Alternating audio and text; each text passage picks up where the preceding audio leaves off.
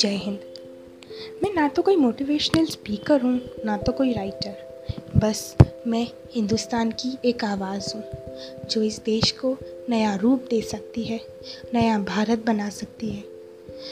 मैंने सोचा, मैं ना तो कोई कार्य करता हूँ, ना जन सेवक ना ही किसी पॉलिटिकल पार्टी में काम करती हूँ।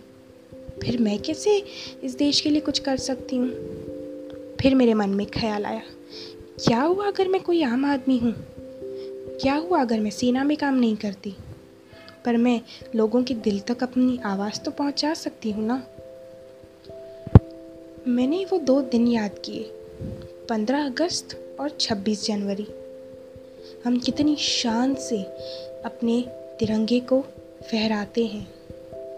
उस दिन हम उसे खूब शान से उसे सैल्यूट करते हैं, उस दिन को काफ़ी अच्छे से मनाते हैं। फिर दूसरे दिन क्या हो जाता है? हम उसी दिन को भूल जाते हैं।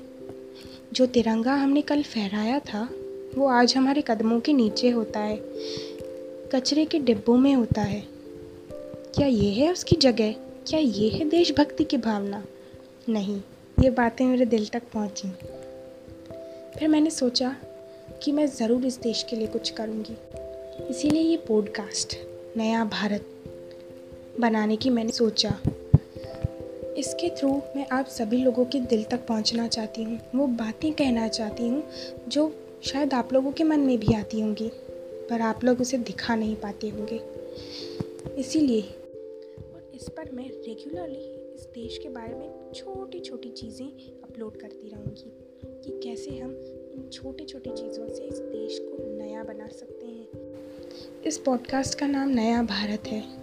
ये आपको यूट्यूब पे या अलग अलग ऐप्स पे मिल जाएगा। इसे प्लीज़ सब्सक्राइब करें। धन्यवाद। जय हिंद, जय भारत।